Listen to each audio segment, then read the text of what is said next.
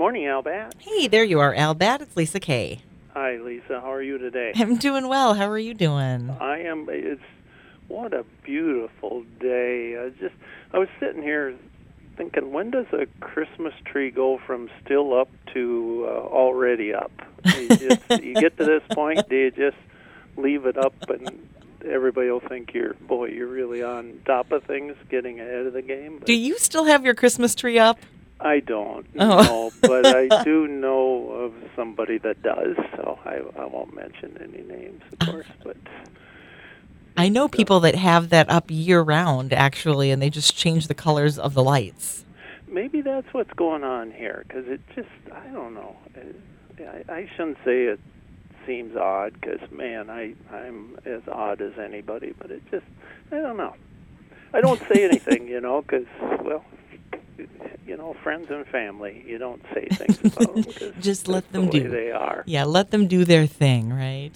yeah, we need to be looking for red-winged blackbirds and robins and bluebirds and killdeer and wood ducks and great blue herons and grackles instead of Christmas trees. 'cause those will be coming. And somebody got a hold of me. They saw a killdeer. It was near Glenville, Minnesota, so along not far from the Iowa border. But uh, so they'll be coming, and it always, you know, robins. They're not really. Uh, not really a harbinger of spring so much because we get a lot of them that overwinter. Uh, when the migrating ones come in, it certainly is. But I always look for. I grew up sort of between the woods and a big marsh. It was called Mule Lake, and for me it was red-winged blackbirds came back in the big flocks, and then killdeer. Those Hmm. were kind of the things that meant spring was on its way. And then my mom would always say when the robins came anyway, they needed three snows on their tail before it was truly spring. So Oh, three snows on their tail. It- three snows, and they got them pretty much every year. right. Uh, is you mentioned killdeers. Are those the ones that will nest like out in the fields and things like that? Yeah, they put their eggs. Uh, I took a bunch of pictures of one. I, I took it from a bus window because I didn't seem to bother it then. I didn't want to get out and take pictures of it and scare it off its nest and make it go into that broken wing routine. I didn't want to put it through all that work, so I took it from a a window of a bus and I, I could hold it out there and lean out and it wasn't paying any attention to me. But its eggs were laid in amongst a bunch of small rocks and pebbles so that the eggs blended right into that. You couldn't you couldn't see them. I don't. It'd been hard to find those eggs without a bird on the nest. And when I was a boy, I'd be out cultivating corn, and I would uh, raise the implement up whenever I saw where a killdeer nest might be because I Mm. didn't want to. And my dad would uh, be able to tell because there'd be a, a bunch of weeds growing wherever I didn't cultivate because of the killdeer nest. But he thought that was fine.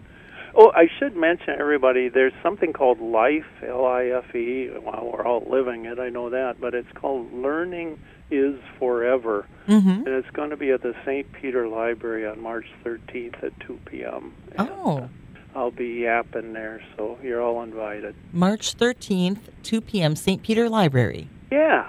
So I'm going to write that down. in, the neighborhood, just pop in, and if nothing else, just come in and say hi or wave or Yeah. blow me a kiss, whatever you want to do there. I'd be I'd be happy to see you. Uh, you just said broken wing, the broken wing routine, and now that is when, if you're approaching the nest, where where the the bird will act like it's hurt to detract you from the nest, or what? Yeah, because to us or to them, we are predators. We're big predators coming out there, and we mean to do them harm and steal their eggs or eat their babies. So mom will say, "She'll oh, she has a broken wing. Why would you want to eat those eggs or get my babies when you got a nice plump bird here that would Oh. fill you up, come and get me?" And then she's able just to flutter enough to stay out of being caught. And I'm sure a lot of little boys thought, "Oh, that poor little bird is hurt," or little girls, and they would go chasing after it, and and they would uh, use that. And they're not the only one. Uh, they're the most noted bird for doing that broken wing routine, but there's a lot of uh, other birds that will do that too, Mm-hmm. in order to draw predators away from from their beloved babies. Well, that makes sense. What a good parent.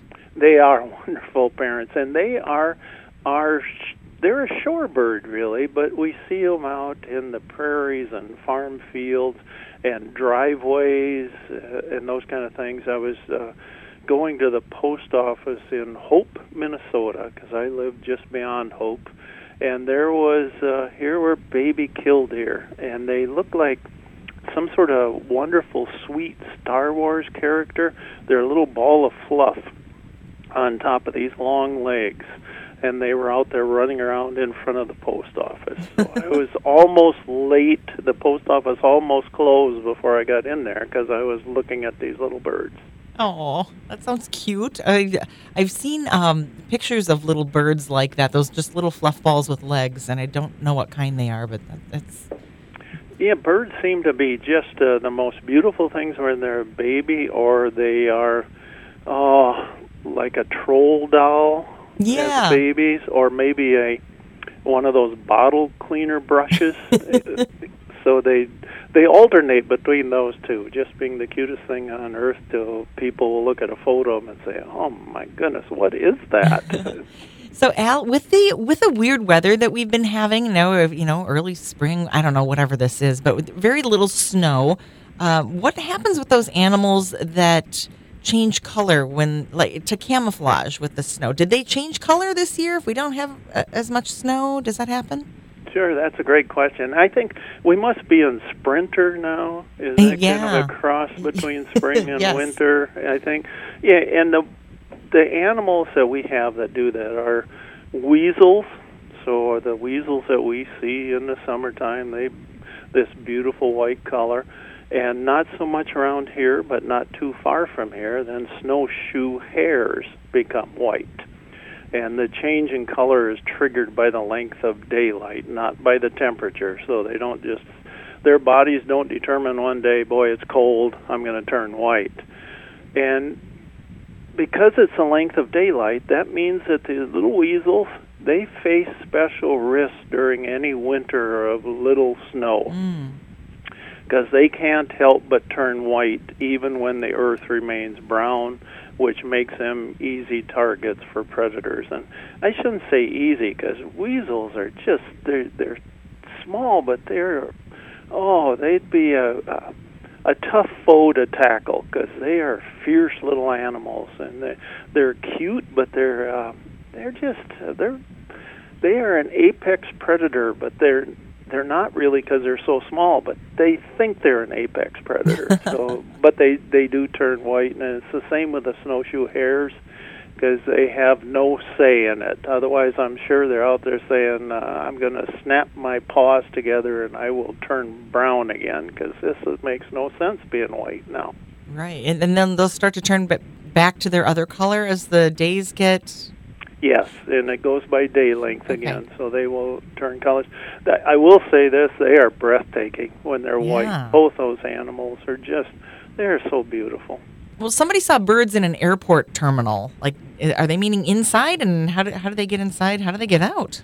Yeah, and uh, they fly for Delta, so you'll see a lot of them in there. I was I was in an airport here the other day, and I was doing what I could to prepare myself for my job of keeping the airplane in which I was a passenger from falling out of the sky. Mm-hmm. Because that's what we do. We just think, oh boy, I gotta again, I gotta get a good seat, and because this was one of those cattle call things where you just uh, you're in this group something, and you all run in there and just grab the nearest seat you can. And I was going through all that when birds in an airport brighten my day, and I wonder how did the house sparrows I saw get into Denver International Airport, and where are they going? Well, if we think about it, there's so many doors through the terminals and the jet bridges and all these things. So when one door closes, another opens, and in come the house sparrows. Mm. And there's other birds that get in there, but uh, if you go to your local home improvement store, you will find house sparrows in there. They get in there. Uh, starlings will get in there also. I was uh, working down in Texas, and they have these HEB stores, uh, big, huge grocery stores, and they have found that swallows will come up and they have that magic little eye that you stand in front of and the door opens and swallows have learned if they flap their wings there the doors will open and house sparrows have probably learned that too. Although swallows are meant to be flapping and hovering in one place. And the doors would open so when you walk in you walk in with some uh, barn swallows that Hmm. will try to nest in that store. So uh, birds are um, they are bird brains but that's probably a compliment when somebody calls me a bird brain. So you think they found a place to live, and what yeah will they you eat? know and yeah why would you come in there if they're a house sparrow? Well you get out of the weather which is nice. That's why we go indoors. And you will find food. Because if you walk around the airports are so good they clean up stuff awful quickly but there's still crumbs and things you know. We're we're just sloppy eaters and especially when we're in a hurry because we get this biscuit of some kind and we're a roll and we're just woofing it down because we know our plane's going to be early and we want to be we want to stand in line for uh, at least 45 minutes. I don't know why people want to get in line so fast, but we seem to. So there's going to be things spilled all over, and house sparrows are going to come in and say thank you very much, and his little feathered mini vacuum cleaners are going to hoover it all up. well, at least they're helping, uh, you know, pay their rent, I guess. They are. They're helping those people that. Uh, oh, I see those folks going around to clean up stuff, and sometimes they have to hunt pretty hard to find one little wrapper, and they go over and pick it up and throw it in that barrel, and away they go. They're hard workers. So I'm watching these. Um, I've got a couple of different eagle cams that I watch, and, and one of them has the pair of eagles that have just, I think, last week laid three eggs. And I was showing this to the folks at home, and I got the question like, "Well, which one's the male and which one's the female?" And I had no idea, other than when they they told us on, on part of the caption. You know, Sure. he brings a fish back to her or whatever. Uh, I, how do you tell? How do is there a way to tell? It's really difficult, but it's on those cams and things They're one of the the times that you probably can tell because when you see them together, close together, the primary difference between males and females is size. And I've held both of them on my arms during shows and things. Uh, This is true about most raptors too, males and females as size. And females can be 25 to 33 percent larger than the males. Oh, they're bigger. Okay. They are considerably. And when you hold one on your arm, you know, it doesn't seem, they're not that heavy, 11 pounds or something. Mhm. But after you hold one for quite a while, you notice the difference between the female and the male. It just, uh, there's a lot more weight. Your arm grows tired much quicker with a female, and that's not saying she's bad company or anything. She's just a bigger bird. And uh, I think in most cases, she. Uh, Oh, she kind of rules the roost in a lot of ways, and that's just because she's bigger. She's a bigger bird. And so when we're looking at like bald eagles, you said that uh, like a female would weigh about 11 pounds. Is that a pretty average? Uh, yeah, it probably is. The, the males would be a little. It it varies on where you're seeing them too. Like if you go to Florida, they probably weigh a little less than they do up here, and in Alaska, maybe even slightly more than they do here. Uh, there's something called the Bergmann's rule that says the farther north you get, the bigger things are. Well, I'm going to keep watching and see if these three eggs will hatch or not. But I know they got some snow. I don't even know where the cam was that I'm. I think it's Big Sky. It must be Montana somewhere. Um, but Yeah, there's a lot of them. You know, Decorah has and DNR has one, and even uh, Albert Lea, Minnesota, at St. John's Community oh, has a cam. wow. I love I love watching those and just seeing what's going on. And it, Aren't I- they neat? Yeah, it's just like get uh, right into the nest. it's a soap opera slash comedy, and because sometimes he'll bring stuff in like food, and she gives him that look like, "Is that the best you could do?" You know, I don't like that kind of thing. What are you thinking? And and it's fun when they're building the nest because he brings in a stick and throws it down, and says, "Boy, it looks good right here," and she picks it up and moves it over here and says, "No, don't put it back there. This is where it has to be. You don't know much about this, do you?" so it's uh, it's fun. I enjoy watching them too, and uh, they're uh, they're amazing birds. How they do what they do, and them and great horned owls nest even earlier, but you know, most years it's pretty nasty being in that nest. Why would they build a second nest? Somebody wants to know why would a bald eagle pair build a second nest? Yeah, and I, I should add one thing. They they're larger when they get further north because that they have a lower surface area to volume ratio than smaller birds and radiate less body heat per unit of mass and therefore they can stay warmer in, oh. in cold climates. That's why that's why any Minnesotan can say, "Well, yeah, I I weigh like five to ten pounds more on average than somebody." From I'm going to use that. I'm going to yeah, use I, that. I need to stay warm. Uh, yeah, they build a second nest. The eagle pairs often build an what they would call an alternate nest, and it's usually within a mile of the first nest and within the pair's territory. So the territory where they hunt and the pair may take turns nesting between the two from year to year. A pair generally returns to the same nest annually or the same nest area, and this is called nest site fidelity. Hmm. Uh, alternate nest serves, boy, they can't buy insurance, so this would serve as insurance in case the primary nest maybe is destroyed early in the nesting season and because of this, a nest could go unused for several years, often because of the, you know, sometimes if you got a pair and they have a nest and one of them dies, the new mate might say that we need to build a new nest together. This is part of the pair bonding. So they'll build a, another nest. So that original nest could go unused for a number of years and then be either reoccupied by the original pair or one member with a new mate. Hmm. And a pair may abandon a nest for unknown reasons and just build another, or it may continue adding to and renovating a single nest. I think those are, should be called nestorations, but I'm probably the only one that thinks that. and that includes uh, nestorations, rec- includes repairs, and again, that pair bonding. And eagles take advantage of available resources. So they like large stands of trees. The nesting habitat must provide an abundant food source. If a nest blows down, again, they'll build another nest nearby. And why would a nest fail? Well, it could be food shortage, inclement weather, human disturbance, predators. What would be a predator to a bald eagle? What would be so stupid as to bother them?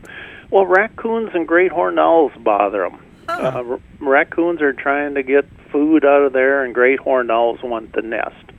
And then environmental contaminants would be the other one. But it's pretty common for there to be a second nest, and I always think of it as they have a cabin Oh, that sure. they can go to. They sound a lot like us. They are like us, yes. Huh. Well, Al Batt is our guest today here on Talk of the Town. Al, how do you tell if it's a male or a female blue jay that's doing the calling? Somebody wants to know. Yeah, and they're they're the same size, so I check my caller ID, and Mhm. sometimes it tells. And you know, we have Merlin on the phones that we can tell that Blue Jay's calling, but it does not say that's a male Blue Jay or a female. And Blue Jays, they're talkative. They use a number of calls to communicate with one another. Males are more aggressive, and females are more expressive in their calls. So I think the females are a little more they're a little more creative in their calls. But males and females use the same calls primarily. There are slight variances. I was out working in the garden one day. There was a blue jay nest far from, not far from me, and I heard a peep call. And I had to do a bunch of research on it. There is a peep call that the females use during an egg laying period. So a little peeping, like not not all that unlike a baby chick. But boy, other than that, it's I can't tell the difference between them. They mm. they make the same sounds. Again, the male is more aggressive, so he's probably making more sounds generally than she is. Also, sounds a lot like us. yes, it does. How about turkey vultures? I've mistaken a turkey vulture for some sort of an eagle before. And uh, do they make sounds? Yeah, and that's easy to do. Uh, I've um, led a lot of walks, and people. Of course, we want to see eagles, so people are pointing and say, "Is that an eagle?" And it's it's a turkey vulture, and you can tell because they have a, a rocky flight. The bald eagle has its wings out like planks, straight out, and it's a pretty smooth flight, like it, it's running over a nice smooth road where the turkey vultures like it's on uh, the worst road of the spring with all these potholes in it. It just bumps along, and then their flight is in a dihedral, which is sort of a semi V.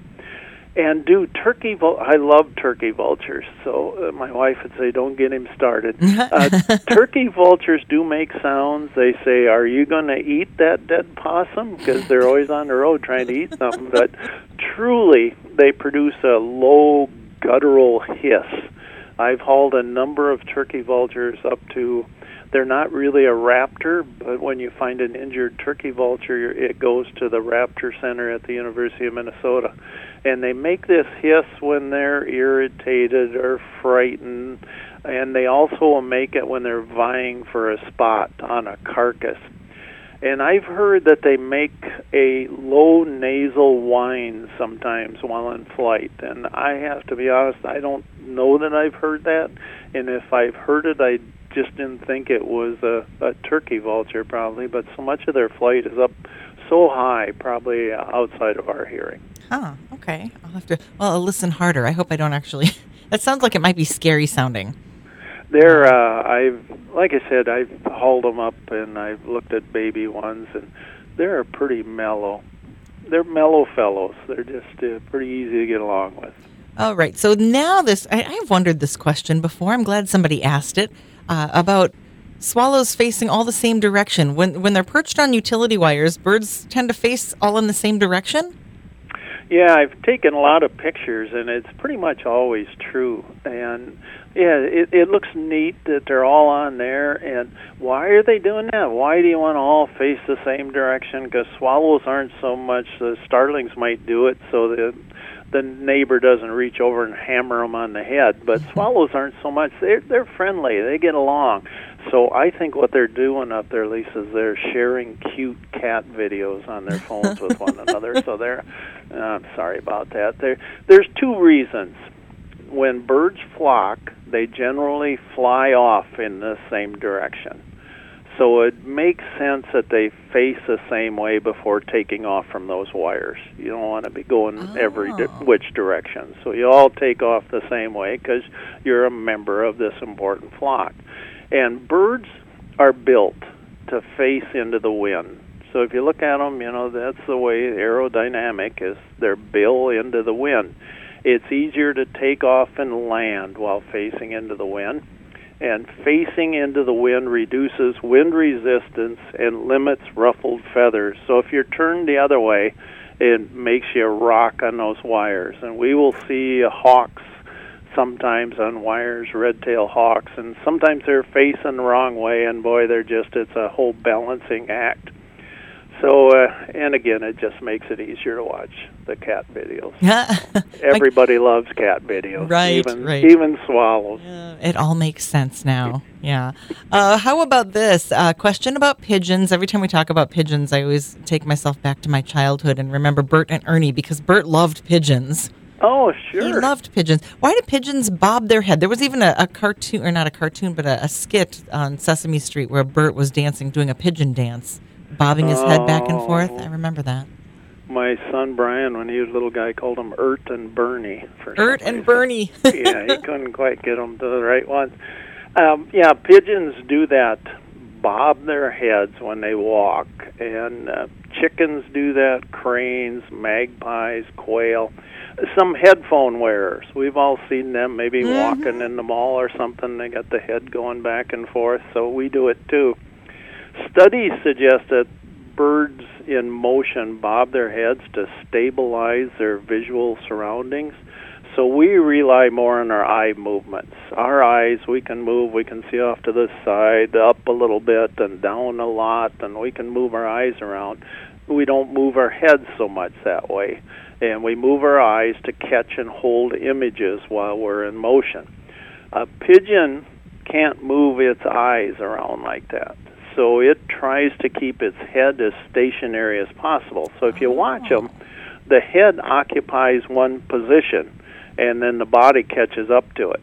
So the head's going out and then it's walking up to the the body's walking up to it and then it does the same thing over and over again. So it's it's pretty neat. I like pigeons too. They're just uh, I used to raise pigeons and they were uh, they were good company and they were uh, very faithful, mated for life, and they were beautiful birds. I have a friend that lives just maybe three blocks from me, and all the pigeons are in his neighborhood, and I have no pigeons in my neighborhood, but we're very close together. You know why that is? He's a pigeon whisperer. Ah, that must be. Yep, I'm the crow whisperer then, because they all. you are the crow Yeah, whisperer. They all like my house. Then, uh, one last question for you today, Al Batt. They want to know why are tree trunks round and not square or rectangular? Yeah, and again, it's all about marketing. You know, fewer sharp corners make trees easier to hug. Where I'm a tree hugger, so I I don't want those sharp corners. A round or tubular shape resists the force of winds better than the flat surface of a square or rectangle. So a round shape supports the branches. A rounded trunk bends more easily than a flat-sided trunk. Um, we can look at utility poles and light posts. They're round for the same reason. And when I was a kid, there was a round barn in the neighborhood, and it we thought it was so cool. We'd go over there and play tag and things. and it was advertised as more efficient, inexpensive, and structurally sound with a greater volume to surface ratio, and thus it used fewer materials. Uh, structural supports inside the barn weren't needed. That left more open space with without posts for more storage. But the round barns were challenging to build, maintain, light, and ventilate. It was hard. My grandma always said it was hard for the devil to hide in a round barn, but claims of efficiency were overstated. But round barns were made from round trees, so maybe there was a natural thing there. But yeah, the, it's just meant to have round trunks because the wind behaves much better around something round. Well, I'd rather have the wind blow around it than blow into it and knock it over on me. So, That's right. Mm-hmm. Yeah. Al, do you have any words of wisdom for us as we head off this, uh, oh, I this day? hope you. You know, this winter has been something. I think everybody will say every year is strange. I keep a. I call it a daily log, but it's like a journal, and every day I write in there. Uh, sometime during the year, what strange weather we're having, and I think the perfect name for a snowman this winter is Melton John.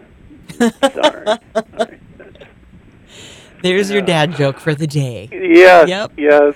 Dad jokes. Is there anything better than dad jokes? Guess Yes, not. yes. There's a lot of things. Well, we're going to remind people that you are speaking March 13th, 2 p.m. at the St. Peter Library. And uh, do people need to register for that or they just show I up? don't believe they do, and it's put on by the city of St. Peter, and uh, it's I I couldn't be in a, a better place. I I love libraries, dearly love libraries. Well, we will look forward to seeing you there and hearing about what you have to say March 13th, 2 p.m., St. Peter Library. It's Al Batt joining us today on Talk of the Town. Thank you so much, Al. Thanks, Lisa.